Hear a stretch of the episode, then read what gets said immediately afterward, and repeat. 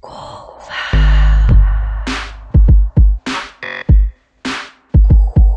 Curva. Práticas artísticas, escuta e performance arte. Práticas artísticas. Curva. Um arquivo sobre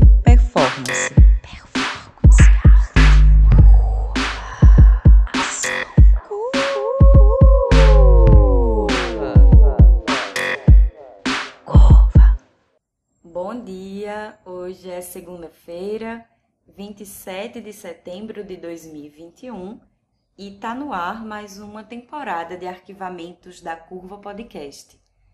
Eu me chamo Letícia Barbosa e gravo de Camaragibe, Pernambuco, Brasil. A Curva é uma ação em linha e, assim como nas temporadas anteriores, todas as entrevistas que você vai ouvir foram gravadas de modo remoto. A terceira temporada é uma continuidade da segunda, então ainda estamos investigando por aqui a performance arte e o gênero em América Latina. No arquivo de hoje você vai ouvir a entrevista com Rebeca França, historiadora, artista visual, produtora e curadora de arte. Rebeca é pernambucana, natural de Olinda, cresceu nas periferias de Paulista, onde desde criança fazia parte de eventos culturais e teatrais. Em 2008, Rebeca encontra no movimento hip hop a possibilidade de experimentar diversas linguagens, como a fotografia e a pintura. Em 2008, foi também o ano em que Rebeca fez o seu primeiro grafite. Rebeca é arte educadora e atua também com direitos humanos. Desde 2017, ela realizou ações artísticas para a Marcha das Vadias. Atualmente, Rebeca faz parte da CRIO Pixigueu e do coletivo de arte Seral Benedito. Calunga é o nome do filme de média-metragem lançado este ano e que Rebeca assina a direção de arte. Fique agora com o áudio da entrevista com Rebeca. Desejo a você uma boa passagem pela curva. Lete, bom, é, a gente, é, quando mais velha, vai perdendo um pouco algumas memórias, né? E esse processo de resgatar, assim, e eu, eu que sou historiadora, né? Eu gosto muito disso, de ir lá no fundinho, quando foi que meu olho brilhou e eu, e eu, é, e eu tive um, um contato com, com artes de uma forma geral, eu gosto sempre de dizer isso, né? E eu acho que dois lugares foram cruciais para mim, né? Que foi a escola e a igreja. Essas duas instituições que são fortíssimas, né? Junto, junto da família, uma terceira instituição na nossa sociedade, assim, me, me, me introduziram muito nesse universo, assim. Então, eu tive o privilégio, né, de estudar numa escola que era uma escola de bairro, assim. Então, é, os fazeres culturais da cultura popular, então assim, o maculelê, o caboclinho, o maracatu, eram coisas muito importantes lá. Né? Então a gente tinha, por exemplo, a gente, eu tive um contato nova com a nação Funiô de indígenas aqui na escola, sabe? E, e desde lá eu sempre me interessava por estar nesse lugar do teatro, da dança, né, do brinquedo popular, vamos dizer assim, né? Do brinquedo que é você estar tá num, num, numa escola participando da, da cultura popular, né? Então se torna se torna esse grande jogo, assim. E na, na, mesma época, ainda na infância, assim, a igreja também, ela me... É engraçado isso, né? Porque falar de igreja evangélica hoje em dia é, é tão tão sério, né?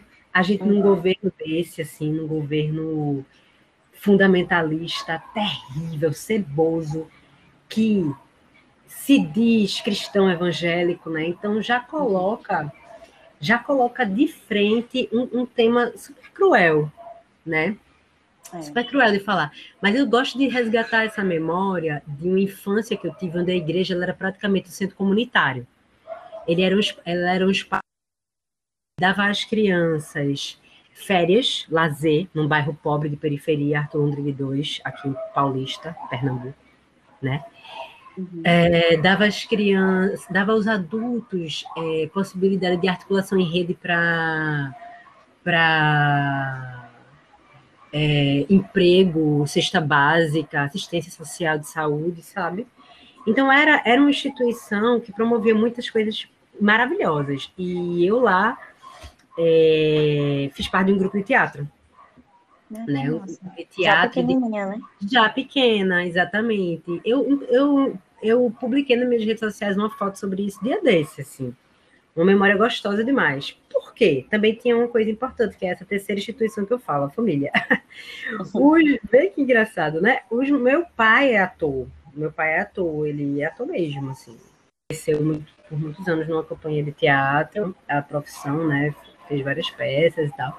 E eu, eu era aquela criança que eu tava ali nos ensaios, vários ensaios eu vi sabe? Criança de bastidores, de, uhum. teatro e de circo, meio isso. É, meio uma coisa filmesca mesmo, assim, quando eu, a, minha, a minha memória, né, quando eu boto na memória, eu, eu me vejo num filme, assim, e vendo o pai ensaiar, vendo ele, né, ele se movimentar de outra forma, assim, com o corpo, né?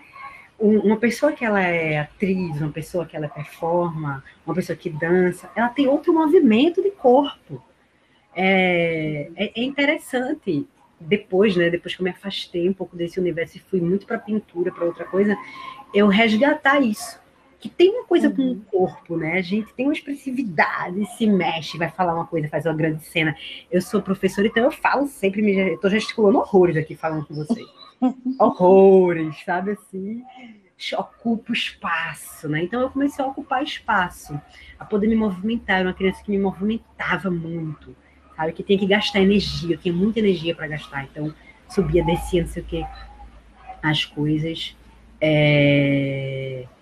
Enfim, então esse, eu acho que eu comecei a ter contato de verdade nesse lugar. De verdade, assim, o meu, um grande um, um grande começo para mim foi, foi ali na infância mesmo, onde eu experimentei isso. Claro que eu tinha outro lado, né? Eu tinha o lado da criança calma, da criança que gostava de ficar em casa. Às vezes eu dizia, quero me isolar do mundo. E aí me trancava no meu quarto, um quartinho, menina, num apartamento de 44 metros quadrados, total, imagine o quarto, né? E aí aquele uhum. quarto era meu mundo, assim, sabe? Era meu mundo. Eu, eu, sabe, eu fazia cenários, assim, eu pendurava coisa, sempre fui uma criança muito uhum. criativa. Era, pendurava lençol e fazia, tipo assim, era como se fosse a, a mansão dos meus bonecos, o quarto, sabe? E aí eu cara, fazia cenário, fazia ponte, fazia piscina com balde. era engraçado demais, era gostoso demais, era engraçado demais, assim. Então, mesmo quando eu estava na minha vida privada, né, não estava nesse espaço público que era escola, igreja, o, o, os bastidores do teatro do meu pai, eu estava eu tava ali comigo mesma, fazendo meu mundo e criando, inventando coisa e tal, lá, lá, eu precisava gastar essa, essa viagem da minha cabeça, né? E mais tarde, e aí eu passei aquela fase, vestibular, escola, então, tipo assim, ah, tenho que ter uma profissão, eu vou ser o quê? Fazer o que da minha vida? E tal, e aquela, aquela coisa, né? Aquele, sei lá, aquele, aquela pressão social. É uma mesmo. pressão mesmo. É uma pressão. E aí eu fui canalizar meu, minha energia para outras coisas e me misturei muito tempo com os esportes, então fiz handebol, natação, basquete, fiquei ali canalizando minha energia ali enquanto estudava muito né? Decidi fazer faculdade de História, e aí eu passei um processo, Letícia, que eu vou dizer, eu tive que ir para terapia para resgatar um pouco da minha essência, porque eu passei um processo apenas de mentalizar as coisas. Então eu separei corpo e mente, sabe? Uhum. A faculdade de história, ela, ela foi tão exigente no nível de intelectualização, no nível academicista, no nível de verborragia. Eu precisei aprender novas palavras, eu precisei falar de um jeito muito eloquente, que eu não era, não, não vim desse lugar, né? Então, assim, é, eu precisei ler muito, estudar muito, então eu fiquei totalmente na mente, então eu me afastei absurdamente desses lugares do corpo, né? A sua pergunta, ela tem a ver com isso, né? Uhum. Ou eu tô fugindo, não? Tô não, né? Nada, não, de jeito nenhum. é, eu, eu saí muito desses lugares do corpo que eu, que eu tinha sido apresentada, né? Que eu descobri na infância, que eu experimentei também na adolescência, com os esportes, eu saí. E eu fiquei anos na, na universidade é, de história, né, fazendo a faculdade de história, é, num universo paralelo, velho. Aquilo ali é uma bolha, tá ligado? Aquilo ali. Uhum. Assim, aprendi muito, foi maravilhoso, sou muito grata às experiências que tive lá, as pessoas que eu conheci lá, ao, ao acesso teórico que eu tive das coisas lá, nossa, né? Muito, muito grata, assim, lá eu aprendi muita coisa sobre história da arte, sobre museus, né? É, convivi muito com as pessoas do CAC, então vi, descobri muita coisa incrível.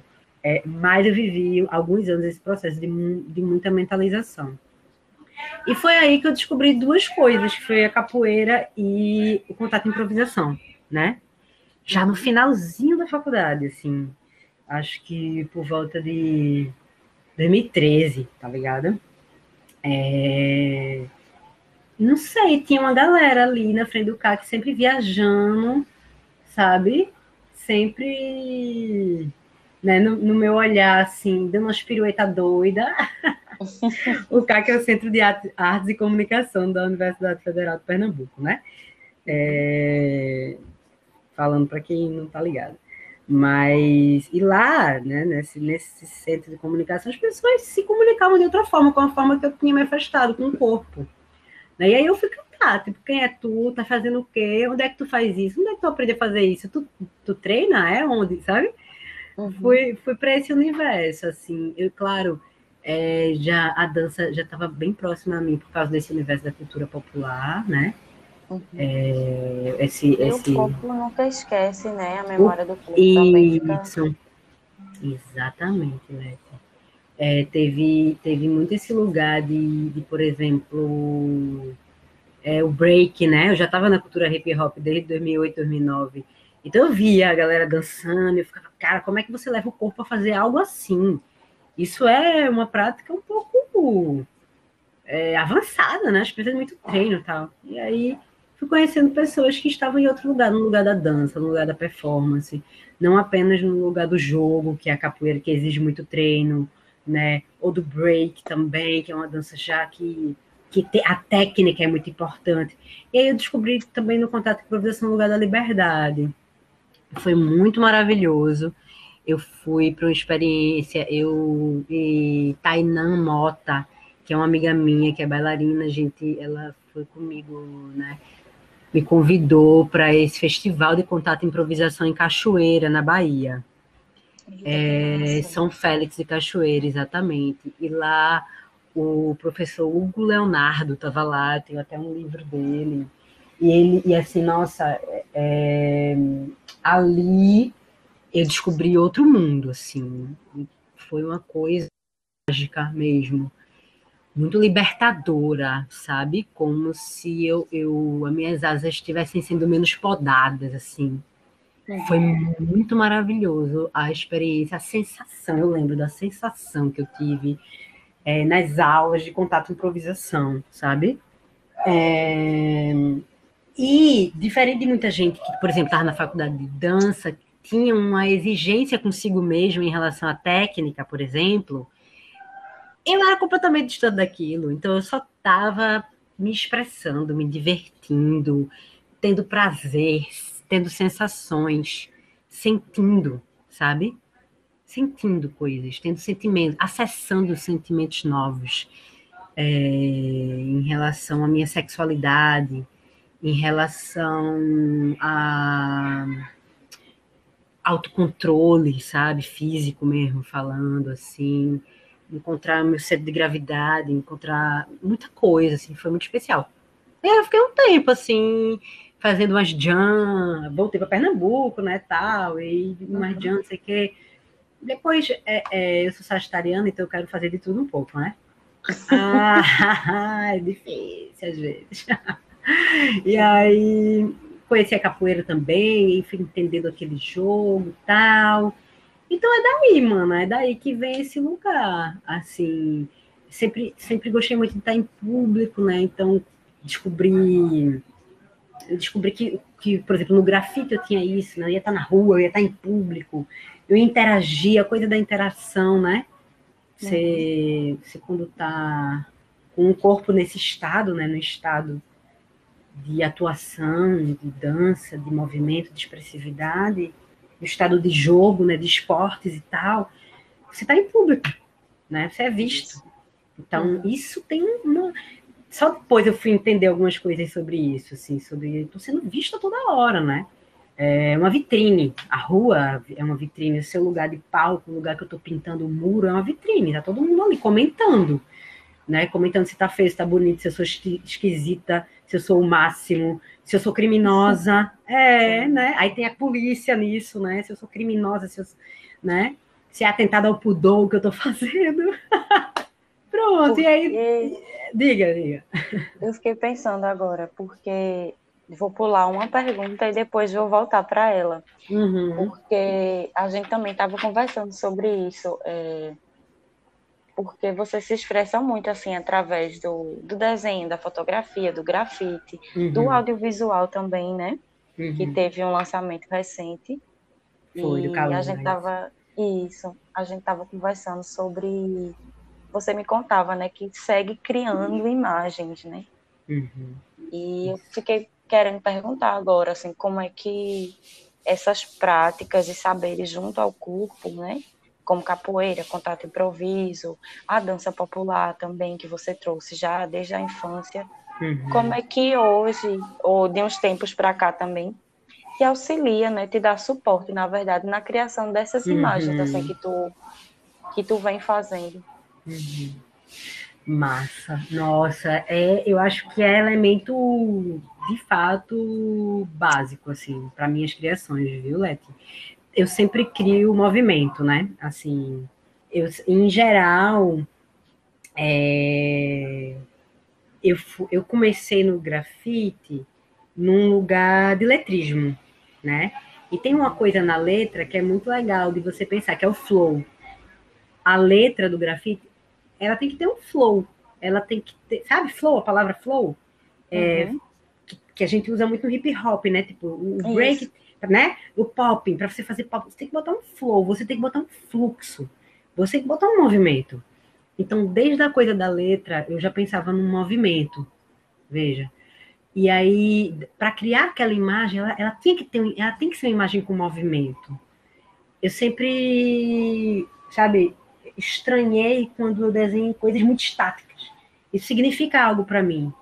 Isso significa que eu tô travada, eu tô meio, sabe? Eu tô um pouco. Se eu crio um personagem que tá sentado, ou que tá. É, não sei. Para mim tem uma, tem uma sensação de, de eu tô estática, eu não tô me movimentando, eu preciso movimentar. Então, faço pinturas figurativas, né? Que não são palavras, não, tem algo descrito, mas tem figuras ali, imagens. Elas sempre partem de um movimento. Então é um, um movimento da capoeira, sabe? Um, um passo de frevo, um, uma queda, né? Recentemente eu, eu fiz uma aquarela que falava sobre isso, sobre um movimento de cair e sustentar ao mesmo tempo sabe? É, um gesto, né? Um gesto tem muito essa coisa com a mão, né? Então, um gesto, um gesto que. Sei lá, um gesto de gentileza, um gesto do sagrado, sabe? Uma coisa meio olhando para o céu, olhando, sabe? Um, é, sempre tem a ver com isso, com um movimento, seja ele um movimento de explosão, um movimento de dança, um movimento de jogo, né, de capoeira e tal, seja um, gesto, um movimento gestual, um movimento é, mais mas nesse lugar do, da suavidade mesmo, né? Com que a gente fala, com que a gente se expressa, com que a gente comunica a partir da mão, né? Do movimento. Então, acho que esses lugares do corpo, esses lugares impactam absurdamente naquilo que eu pinto. Eu tenho, eu, eu sempre, né, quando eu pinto figura, eu pinto corpo, né? Eu, eu tenho uma série que é chama Corpo Carimbo, né? São, uhum são jeitos que a gente marca, né? Que o nosso corpo, uma mão, um seio, né? Eu tenho essa coisa muito com o corpo nu, é, corpo livre, né? O máximo, o máximo despido, sabe? Sabe quando a gente tá em casa assim, você, e, você, e você deixa o seu cabelo em paz, e você deixa suas orelhas em paz, e você fica, sabe, sem nada. Fica à vontade, né? À vontade, é, livre, completamente. Então, eu acho que eu tento pintar esse lugar, que às vezes eu não posso ter no meu dia a dia, mas ali naquela imagem vai ter, sabe? Sim.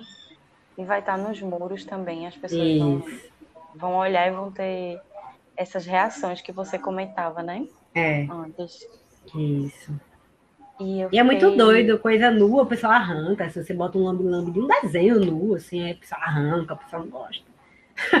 Movimenta, porque, porque tem muito disso, né? De você colocar o lambe ou a pessoa arranca ou pinta, cola por cima. Uhum. Não é? Tem, tem essa.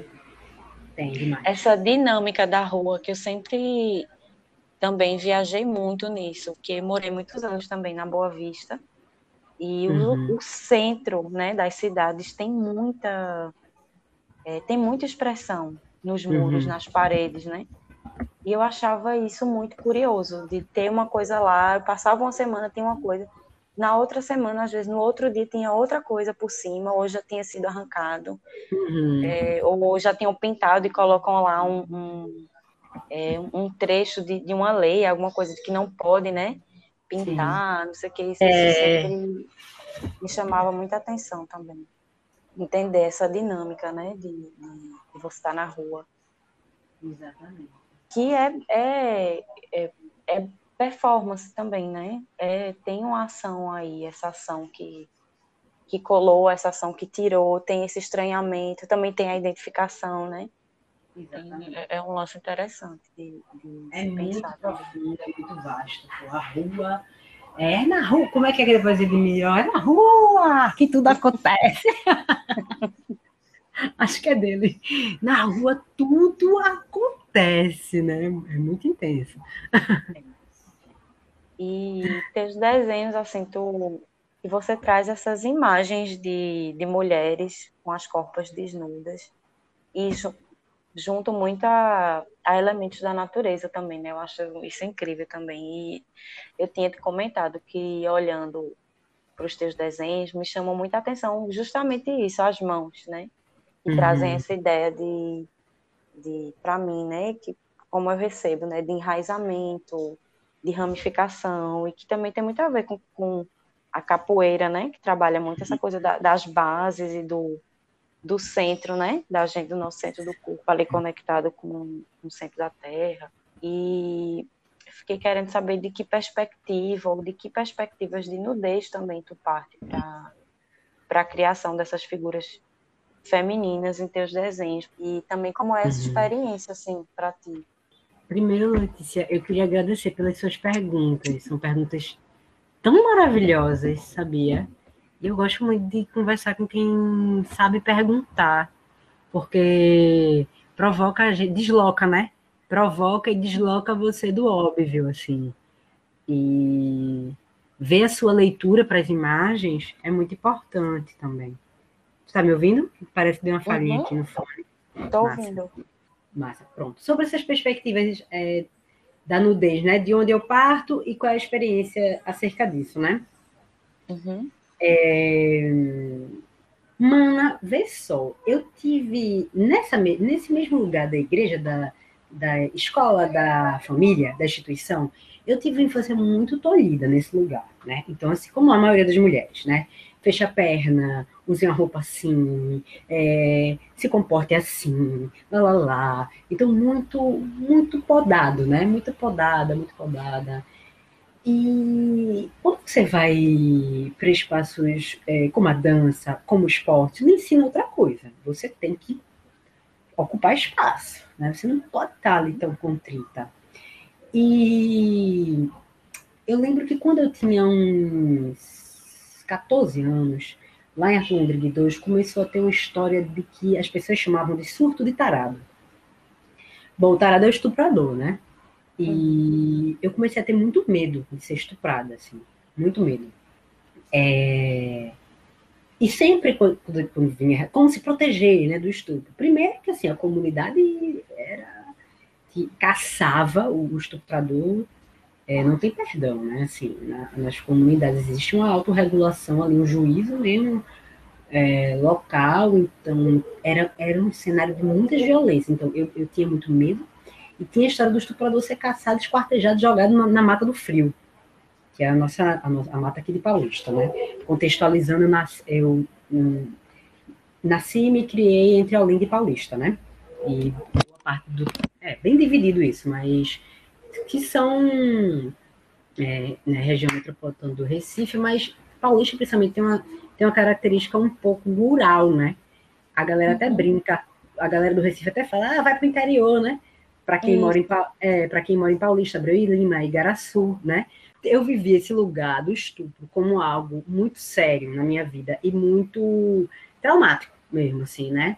É, o medo, o medo de ser estuprada, saber que fulana foi estuprada, cicrana foi estuprada, sabe? É, eu vivi muito isso no, nos lugares que eu cresci, né? É, não necessariamente o estupro, ainda bem, dessa fogueira eu pulei, né? Mas convivi com esse medo e com vários assédios, com o que hoje também é considerado estupro, a violação do corpo da criança, né? De passar a mão na bunda, no peito e tal. Então isso me marcou muito. O lugar do corpo, ele veio daí, sabe? Eu precisava loucamente entender como eu podia me proteger e mesmo assim ser livre, me expressar e estar tá completamente despida. Me, prote me, me, me, proteger ao mesmo tempo, vê coisa doida. Então, uhum. nesse momento de grande, de grande medo do estupro, eu me cobria muito. Eu vivia com blusa grande, com calça. Com... Eu sempre fico muito atenta às minhas alunas que estão em alguns processos assim, sabe? O que se trata Sim. aqui. Então, eu vivia coberta, vivia coberta. Eu lembro que eu pegava uma Kombi, né? Paulista tem, tem muita Kombi. Eu pegava uma Kombi, aí todo mundo sentava junto na Kombi. Quando eu não estava com minha, quando eu não tava com minha mãe e meu pai, eu ficava nervosa. Dos homens, os homens mais velhos, assim, os homens às vezes idosos, olhavam meu peito crescendo, ficava meio que parecia um lobo. Assediando mesmo. Ah, era um assédio com o olhar. Às vezes até falavam. Eu tinha, eu tinha muito ódio também. Eu não tinha só muito medo, viu? Eu tinha muita uhum. raiva, eu tinha um instinto de proteção muito sério. E aí eu virei, eu virei o que meu tio chama de, de jaguatirica, né? De uma uma, esses, esses, esses animaizinhos que tem aqui na nossa, na nossa Mata Atlântica, né? Uma, sabe, uma pequena, um pequeno felino selvagem, assim, meio que jaguatirica do mato, né? Falar isso da minha irmã, de mim, assim, ele brinca. É, e eu acho engraçado, porque é muito sobre isso, né? Eu precisei ser aquela, tem um instintozinho protetivo mesmo, assim, meio e aí, quando eu fui ficando mais velha, eu fui pensando, ai, ah, velho, mas eu não quero estar tá me vestindo assim, eu não quero estar. Tá...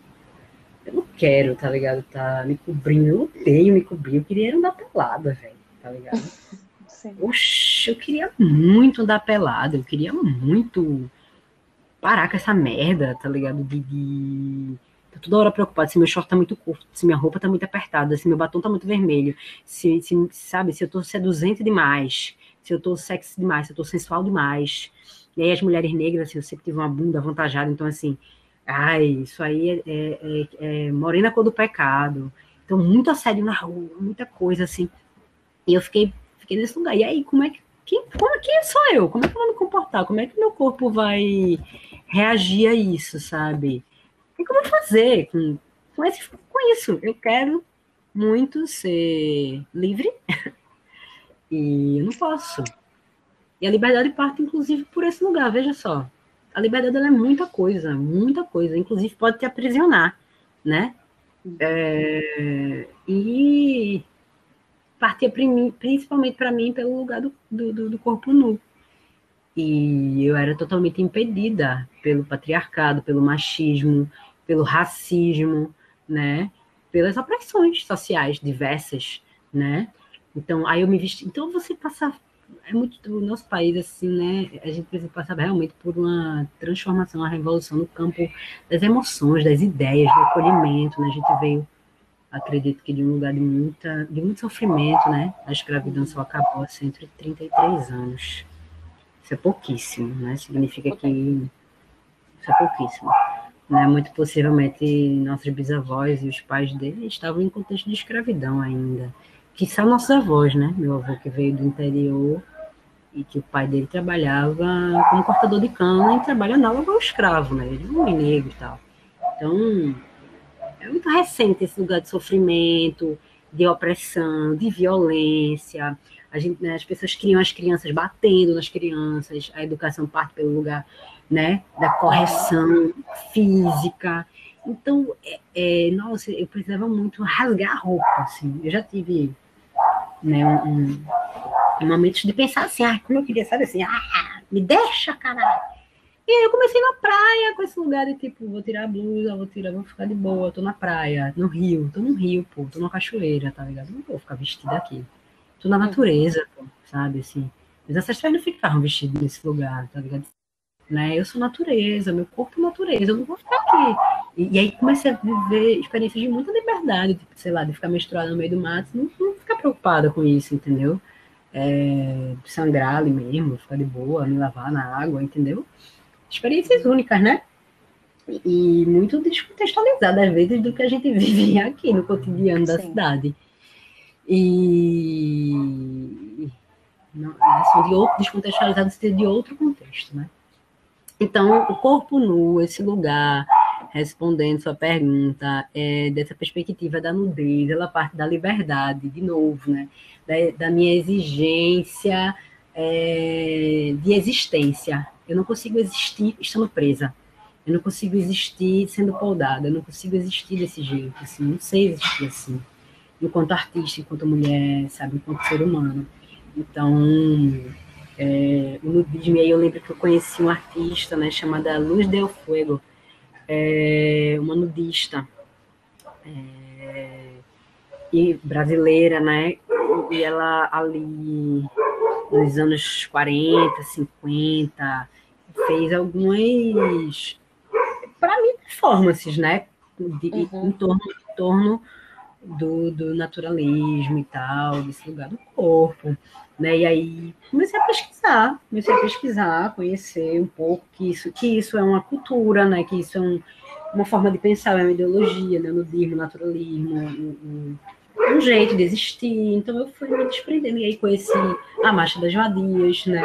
Uhum. É, é, e aí conheci esse lugar de, estar na rua enquanto corpo que performa justamente o combate ao estupro. Então casou perfeitamente com o que eu experimento enquanto artista com o meu corpo, com a minha pintura na rua. Né? Eu costumo dizer que a arte urbana, ela, ela, é, ela é por si só, assim, ela é um, ela é um grande ato de performance. Tanto é que quando a galera grava, né, vira uma videoarte aqui. Então, assim, eu vou ali, eu vou fazer, a gente chama de bomb, né? Eu vou fazer um ataque, eu vou botar um bomb, eu sou bomber, eu vou botar o meu nome ali rápido, tem que ser rápido, porque isso é proibido, a polícia pode parar, alguém pode, sabe? É uma coisa, é uma coisa até meio de, de situação de risco, né?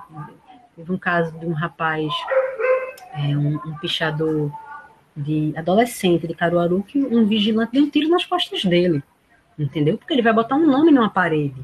O nível de contestação, o nível de quebra que a gente tem é, da, da noção de propriedade é tão absurdo assim.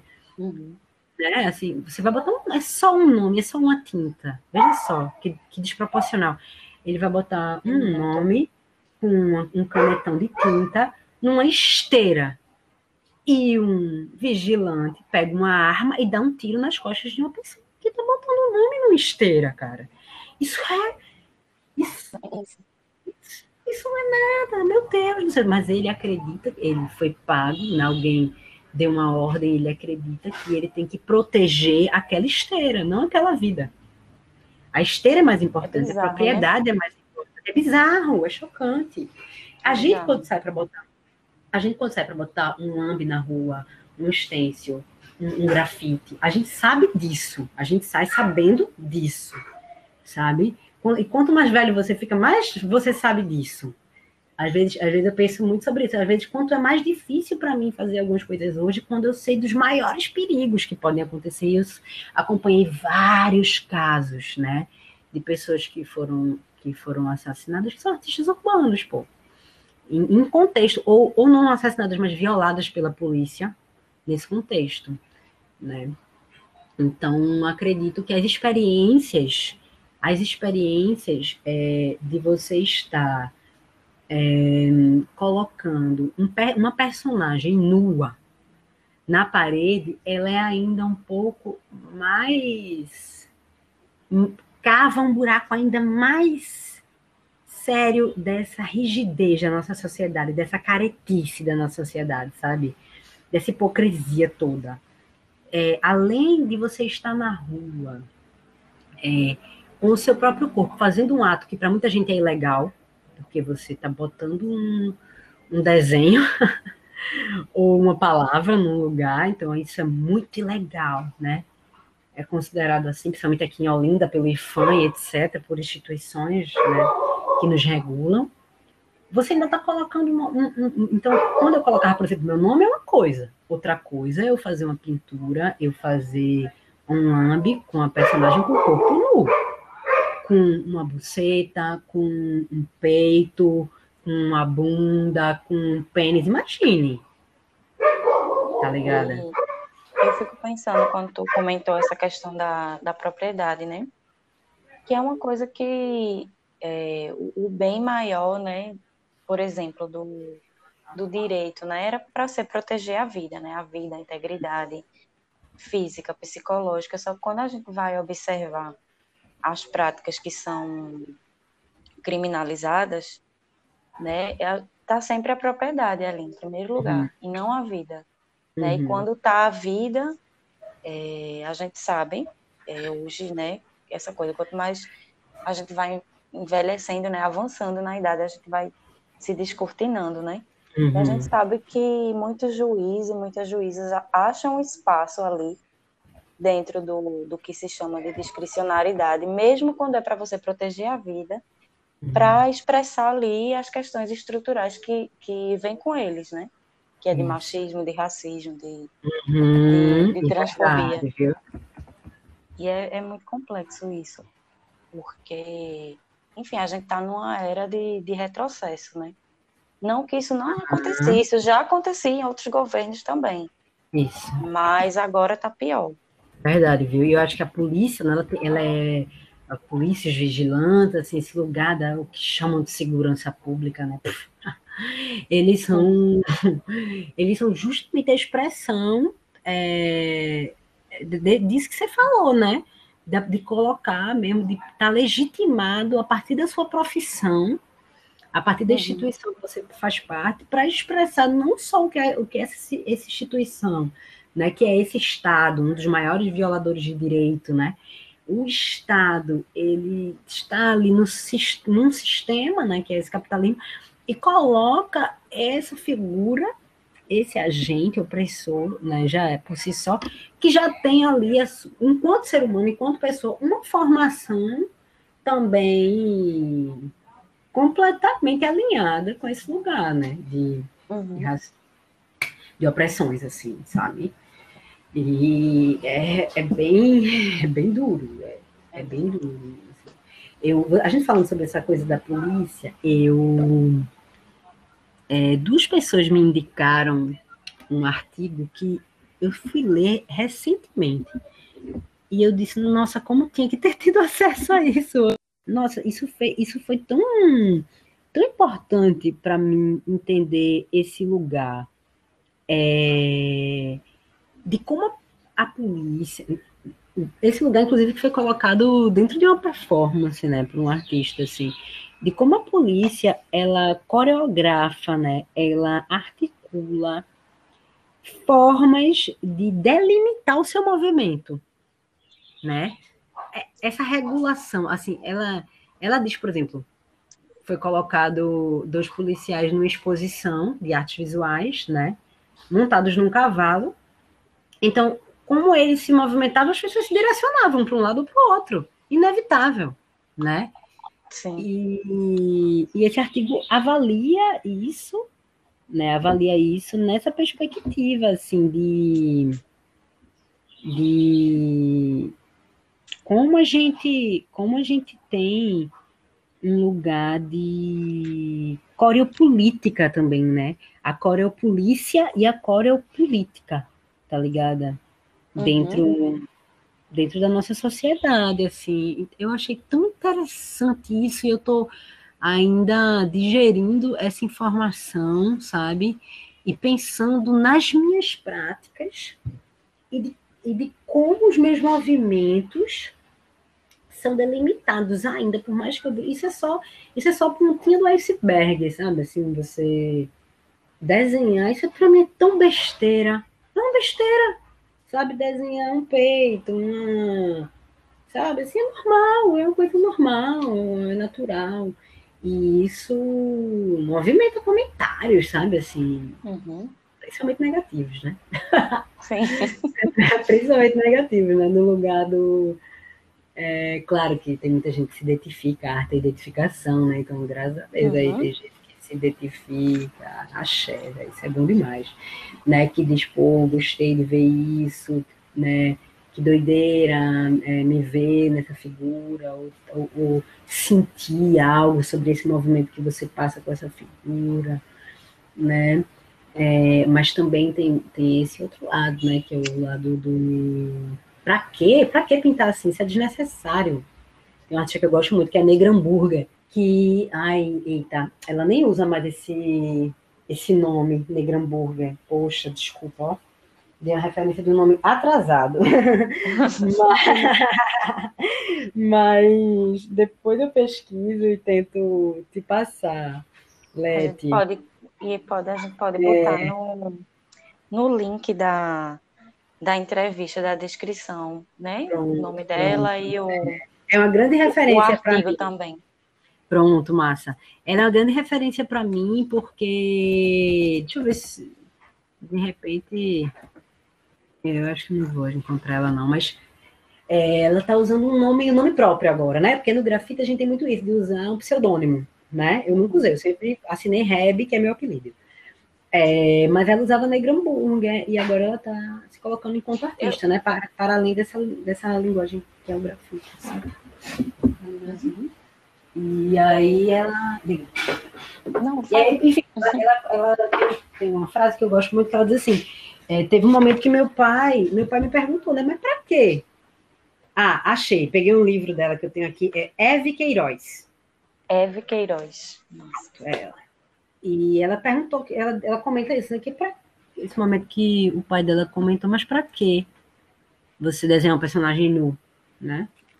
Tem isso, isso incomoda as pessoas atinge alguma coisa sobre elas, talvez diga para elas que elas podem ser livres, elas têm medo, não sei. Uhum. É... Ô, Reb, e além de atuar, assim, desde a da coletiva das vadias também, da... É, se pronuncia assim, Pichigueu? Sim. É, eu estava pensando, eu esqueci de perguntar antes.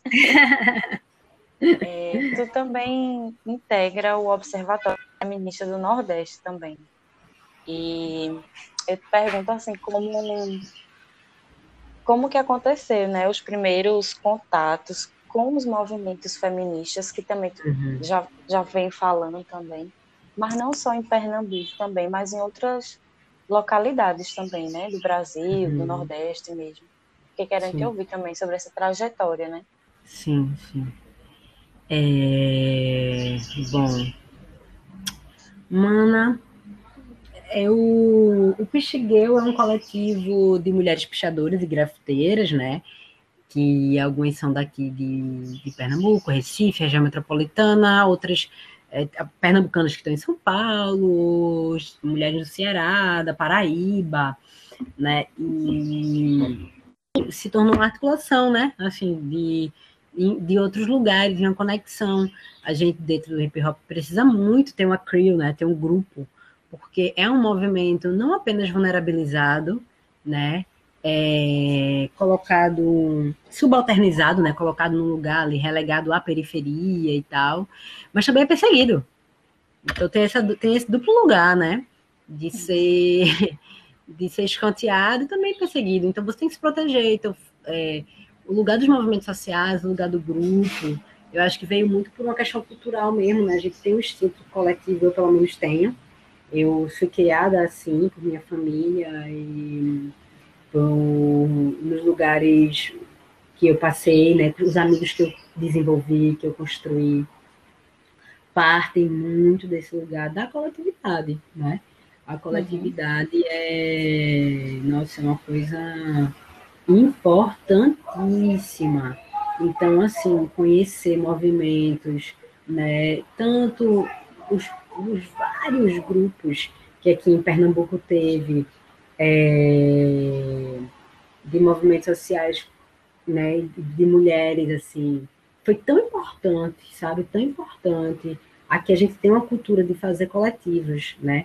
Então tem o Rua, da, Rua das Vadias, por exemplo, né? Uhum. Parceiro nosso fez, fez algumas ações com a gente do, do Macho das Vadias. Aí, o Pichigueu, né? É, eu entrei também depois de algumas parcerias, assim, com as manas. É, o Molesta, né? Que é de, de manas punk, sabe? É, as instituições, né? As instituições como o SOS Corpo, o, uhum. sabe? Os movimentos ligados, o Rua, por exemplo, né? movimentos ligados a, a até a partidos, assim. Eu fui conhecendo, né? Conhecendo gente, conhecendo outras perspectivas. Eu nunca gostei de me fechar muito num lugar, sabe? De tipo assim, ah, não, eu sou isso aqui, vou morrer isso aqui. Então, por exemplo, eu hoje me, me digo uma femini, feminista negra, né? Esse é uma, um lugar importante para mim. Mas, assim, eu não tenho. Eu não me afasto, por exemplo, de muitas das práticas ou dos lugares que mulherismo, que o pan-africanismo traz, entendeu? É, enquanto militância, enquanto uma pessoa que estuda direitos humanos, né? Sou pós-graduada em direitos humanos, então para mim foi um caminho natural mesmo, sabe? Esse lugar de estar tá vinculado a grupos, a coletivos, para me proteger, né? É, das inseguranças, dos, para me fortalecer, para fortalecer outras pessoas, para acolher outras pessoas, né? É, isso foi isso foi importante, isso foi importante e dialogar com quem é anarquista, ler, né, autores dessa, dessa corrente ideológica, sabe? É, mas também dialogar com quem é partidário, sabe? Uhum. E ler autores marxistas, socialistas e, e partidários, e, e, isso é tão importante. Eu acho que uma coisa que eu, que eu me preocupa muito com essa última, com essa geração agora, né, assim, dos anos 2000, internet, não sei o quê, é, e o jeito que praticam, que praticam ativismo, militância, né, é, a gente tá, é muito difícil isso, porque a gente precisa fortalecer as nossas identidades, obviamente, mas a gente precisa continuar sabendo dialogar com o diverso, com o diferente. Sim. Isso é fundamental. fundamental. E acho que a gente nas artes consegue, né? É bonitinho isso às vezes, né? E eu gosto disso, assim, de você conseguir dialogar com. Não é sempre, no hip hop isso é básico, a gente, os elementos dizem isso. Você tem o DJ, né? Que é praticamente um instrumentista, um músico, né? E tá ali com, com as suas bases, é, sampleando, botando disco, botando CDs ou no computador mesmo. Você tem o grafite, né? É, você tem a dança, e você tem canto, né? Você tem a MC, a pessoa que vai. O MC, a MC, a pessoa que vai. Então, assim, a gente tem que dialogar com quem é diferente, com quem é de outra linguagem, com quem fala outra língua, com quem é de outra nação, sabe? Com quem tem outra cor de outro gênero, de outra orientação sexual, a gente tem que dialogar. E ou, às vezes eu vejo movimentos sociais indo para um lugar muito difícil, perigosíssimo. Parece que esse fascismo, esse fundamentalismo que está aí na presidência e no mundo, né? A ascensão uhum. terrível do conservadorismo está chegando também nas nossas micro-relações, está chegando também. Isso é perigoso, a gente tem que estar tá, é estar tá reproduzindo o lugar é, que a colonização, sabe, que os, que os poderosíssimos têm esse lugar dos donos da verdade, esse lugar da minha bandeira é superior à sua, é absoluta, sabe? É, você deveria vir para esse lado aqui, você deveria acreditar nessa coisa X. E, e a gente tem que tomar cuidado, porque tem que saber dialogar com as diferenças, sabe? Tem que saber quem você é, sua identidade, o que você acredita, para não estar tá perdido é muito importante, né? Se enraizar mesmo, estar tá ancorado na terra, né? Estar tá aterrado né? Tá, a gente fala, você acabou de citar isso, né? Sobre, sobre como uhum. eu manifesto isso na imagem, como eu crio essas imagens desse lugar, né? Do chão, da base, né? A bioenergética, me, me, a capoeira me ensinou muito isso. mas também esse lugar de eu preciso olhar para o céu também, eu preciso ver o horizonte, eu preciso saber que tem muitas possibilidades, eu preciso saber que as pessoas são diferentes de mim, preciso abrir as minhas asas, sabe? Por mais que eu me ancore sempre, que eu pouse sempre, que eu repouse sempre, eu tenho que ver o mundo. As pessoas não pensam igual a mim. E, então, assim, os movimentos sociais, eles eles são foram um caminho natural na minha vida, como eu disse, porque para mim é importante estar coletivizada é, em, em, aprender isso, né? Dentro de um coletivo são pessoas diferentes, demais. Mesmo se você estiver dentro de um coletivo, eu tô, vamos lá, eu estou num coletivo de grafiteiras, né? Ou, tipo, sei lá, pintoras, aquarelistas, qualquer coisa, mulheres cis, é, é, negras, Parece que somos todas iguais, né? Mas não somos. Uhum. Não somos, somos absolutamente diferentes. Cada mulher dessa é única. Imagina quando você não tá, né? Você tá com, em grupos que tem homens, que tem pessoas trans, que tem pessoas brancas, pessoas negras, pessoas né, é, indígenas. É, é diferente. Você olha, dá trabalho. Eu acho que é uma grande missão da gente hoje é isso, esse lugar da coletivização dos movimentos sociais me atravessa muito nesse momento. Agora, atualmente, tem sido muito isso, assim, a necessidade de a gente saber dialogar com as diferenças. Senão a gente não vai estar se protegendo, a gente vai estar se machucando e criando novos espaços é, de violência, sabe? Uhum. Vai estar reproduzindo racismo, vai estar reproduzindo coisas que lá fora, né, autoritarismo, fundamentalismo que aprendemos aprendemos aonde desertamos, né? Nos separamos, nos apartamos dessa lógica, porém, estamos ainda dentro desse sistema. Nascemos aqui no Ocidente. Então, infelizmente, somos completamente embebecidos disso. E, então, esse é um lugar que eu preciso muito é, questionar, refletir comigo mesma e demarcar no diálogo com as pessoas. Não é só estar junto, né, mas é saber estar junto. É, quando eu te perguntei também, né, o que, o que tu gostaria de arquivar, né, aqui no espaço da curva, é, tu comentou sobre um desejo de arquivar memórias de sustentação, né? É, e para qual ou quais memórias de sustentação é, tu tem se voltado durante essa situação de pandemia, né, para seguir criando as tuas imagens? É, memórias de sustentação. Eu vejo que a gente. Pode repetir a pergunta, mano, assim? Uhum. Eu não fugi muito. é, quando eu te perguntei é, sobre o que tu gostaria de arquivar, né? É, tu comentou que desejaria arquivar memórias de sustentação. É, e Queria te ouvir sobre qual ou quais memórias de sustentação tu tem se voltado durante essa situação de pandemia, né? Para seguir Sim. criando, né? Seguir criando tuas imagens. Maravilhoso. É...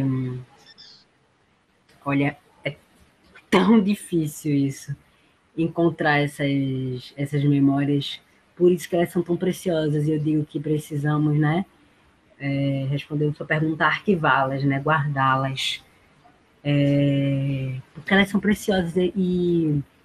Você cringe agora, posso? Pode. Sabe Harry Potter? Vou ser muito é. cultura pop agora. Lembrei de uma coisa muito boa. É, Harry Potter, assistiu Harry Potter? Tu é cringe? Eu não assisti Harry Potter. Ai, que absurdo! a gente está vivendo uma época de grande transição. Nossa geração aí, ó, toda geração, né? Não vou dizer que, sei lá, a década de 60 também não foi assim, né? Foi terrível também para quem viveu a Primeira Guerra Mundial, a Segunda Guerra Mundial. E a gente está vivendo de novo. É, é, sempre esse movimento. Isso não é raro, a gente não é único, né? Mas a gente está vivendo de novo esse momento de grande transição ideológica, né? E são muitos conflitos entrando em choque, muitos posicionamentos. Então a gente às vezes arquiva muitas memórias de dor, né? Uhum. Muitas memórias de quedas, memórias de, de cair.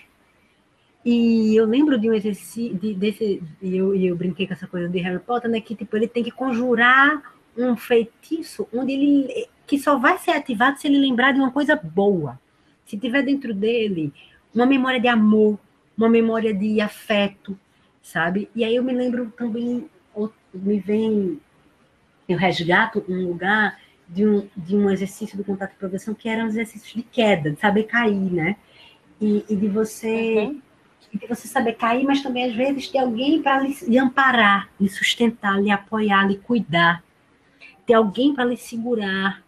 Você não está só no mundo, a gente não está só, a gente é família, né? Família de uma espécie, somos uma espécie, isso é muito poderoso né? Somos uma espécie, somos uma raça, somos uma nação.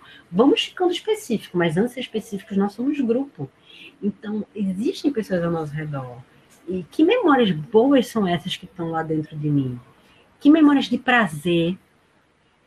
Eu tenho uma pichação aqui dentro de casa, que o povo pensa que quem bota o nome na rua não bota o nome dentro de casa. Bota, vem minhas paredes tudo riscado.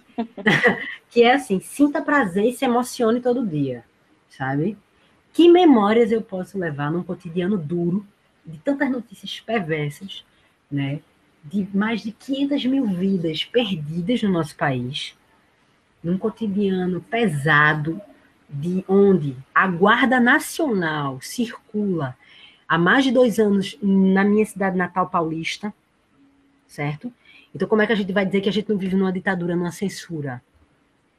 Uhum tanques, carros enormes da Guarda Nacional circula, estão aqui, sediados aqui do Exército, né?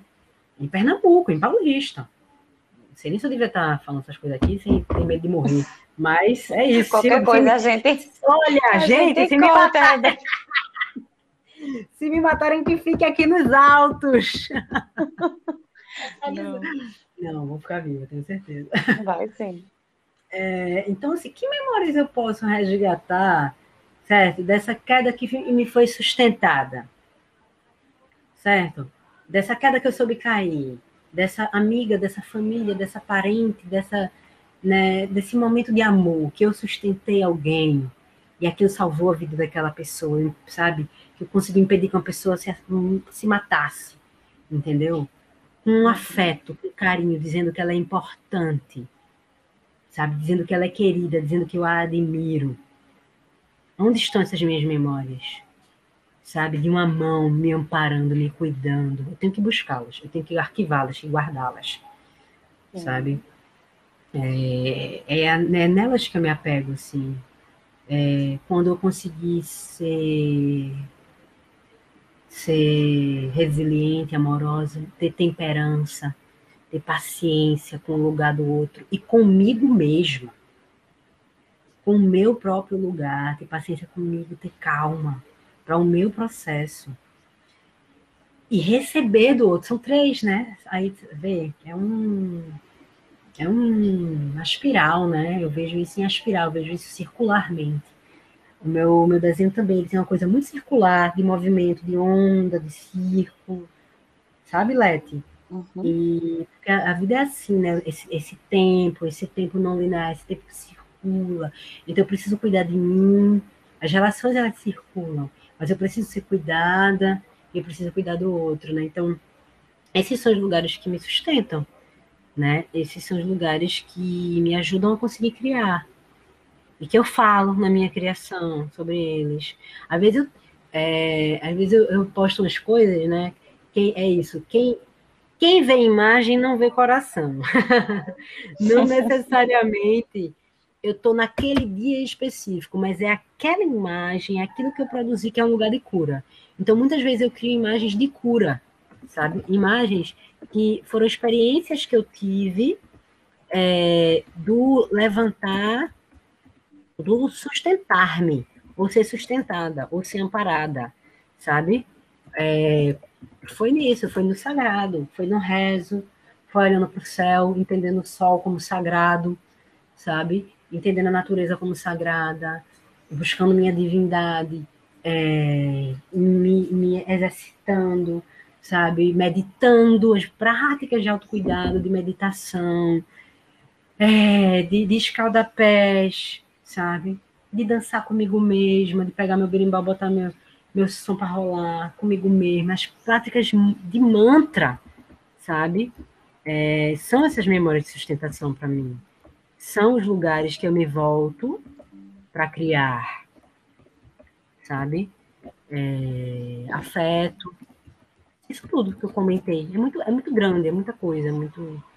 É, teve uma coisa que eu acessei muito foi o Instagram, né?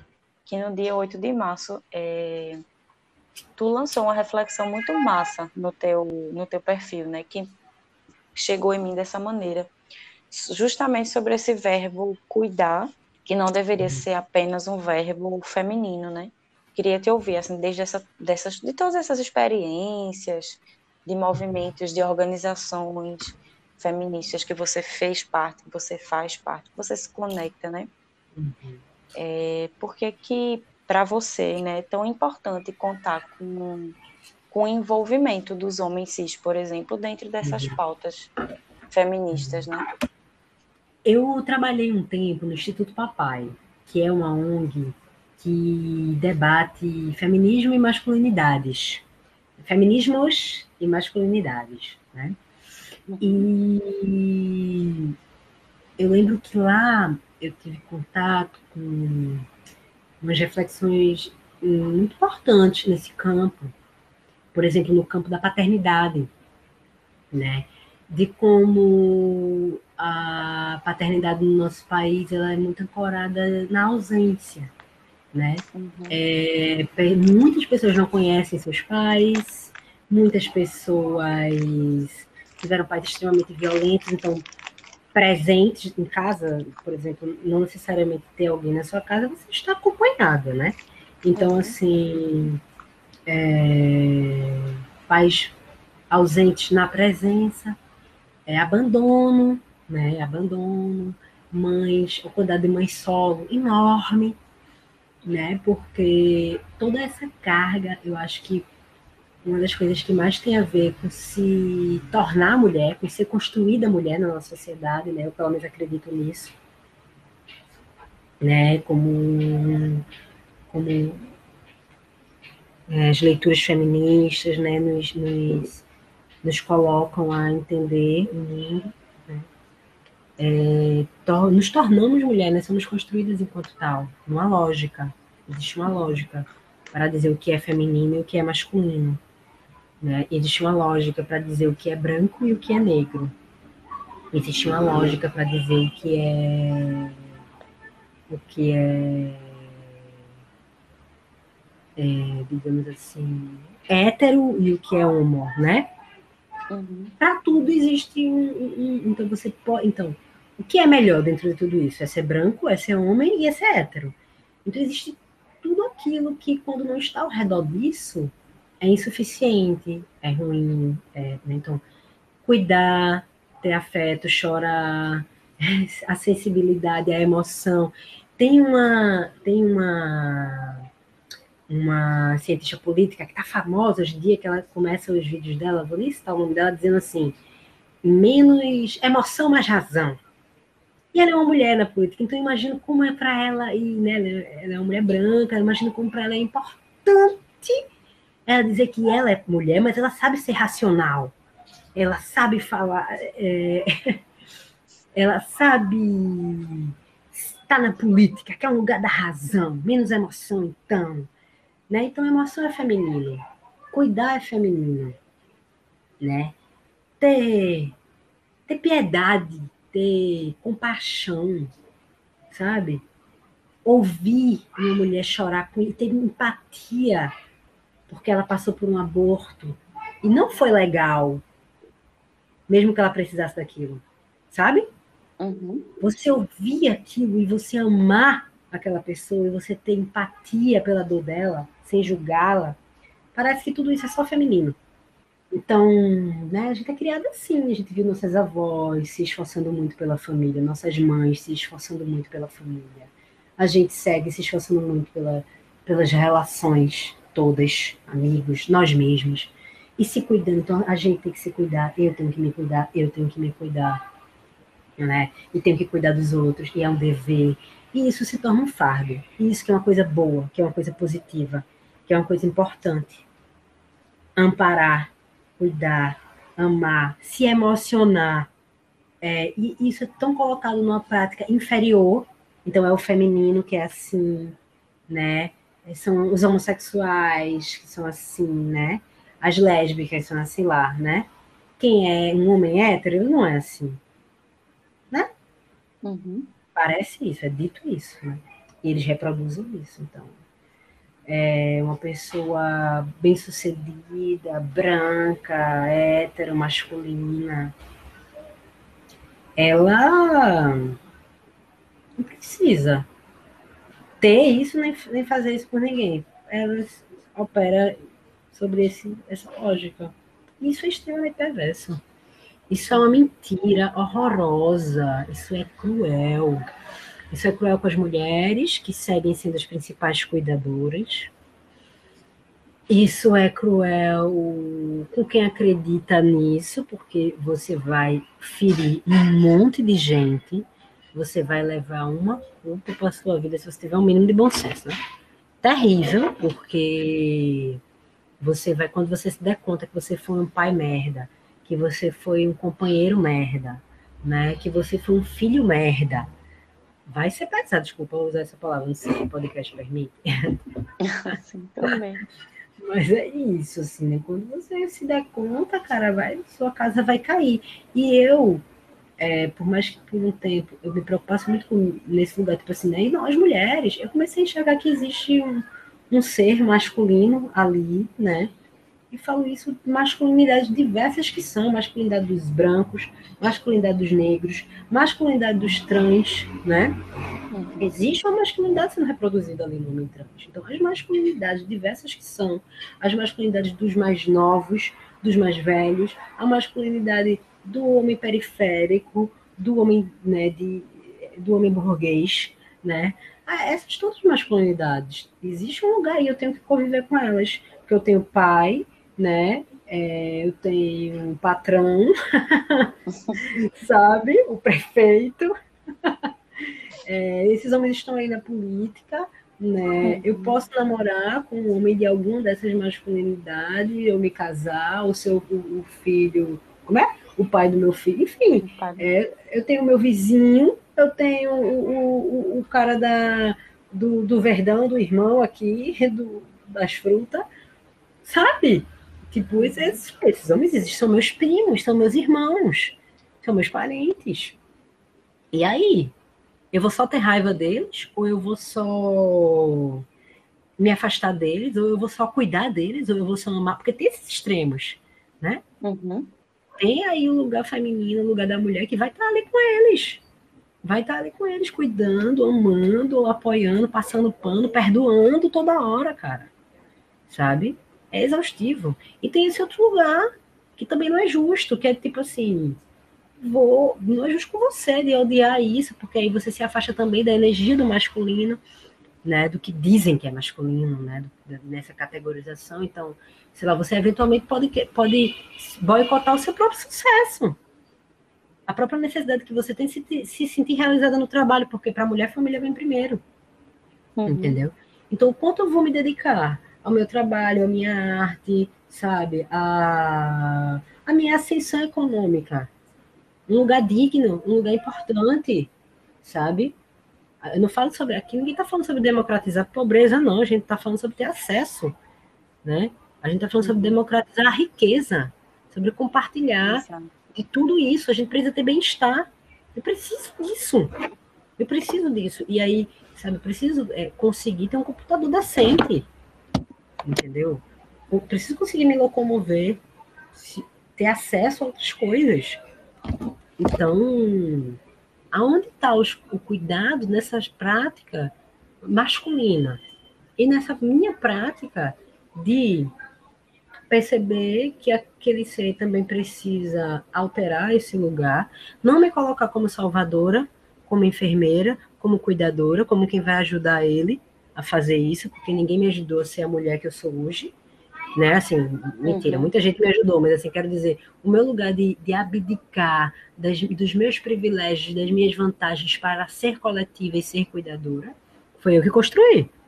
Então os homens, eles também precisam construir isso, uhum. sabe? Eles precisam entender que emoção é tão importante quanto razão, que cuidado é, com o outro é tão importante quanto cuidado consigo mesmo é tão importante quanto ser cuidado. É massa quando sua mãe vai lá e dobra suas roupas, né? E, uhum. e, e, e, você nem, nem sabe que roupa existe. Tá lá, sua roupa dobrar. Aparece magicamente na, no seu guarda-roupa. Legal. Legal. Parabéns. cheirosa, né? Parabéns. Deve ser ótimo, né? Mas e aí? Ela fez isso. Teve, precisou, né? Teve um tempo aí, teve um, né? Pra Uma dedicação. Isso. Uma dedicação. E você vai dedicar o quê?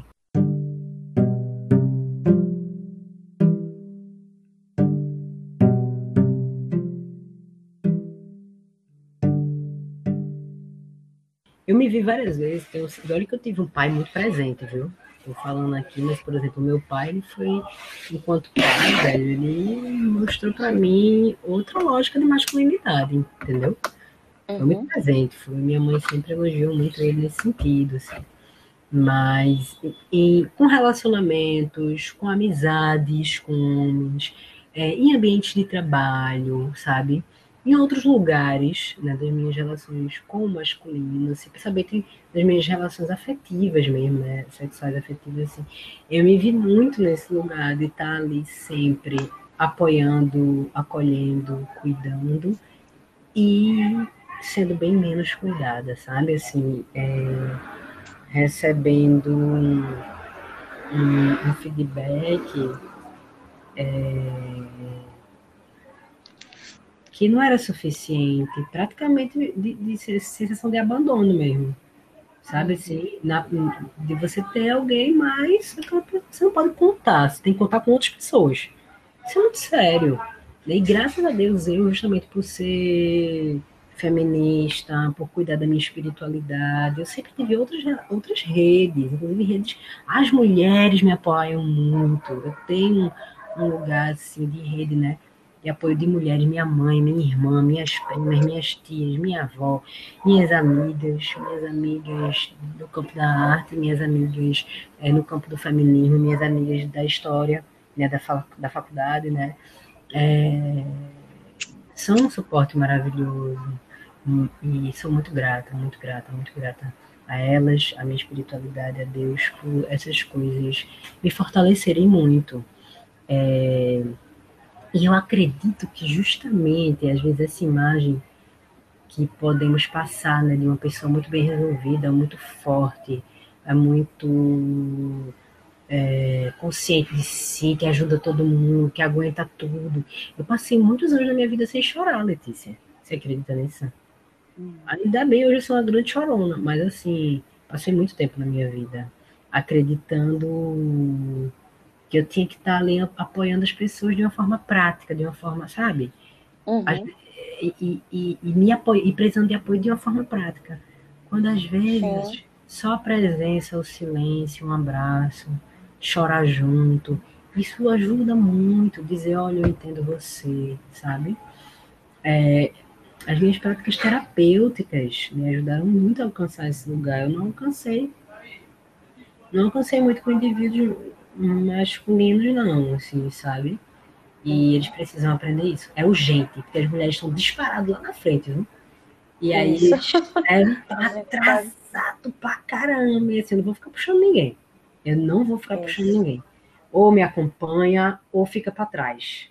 Tá ligado? Como de racionais, né? Vai ficar só na bota, porque meu bonde vai passar.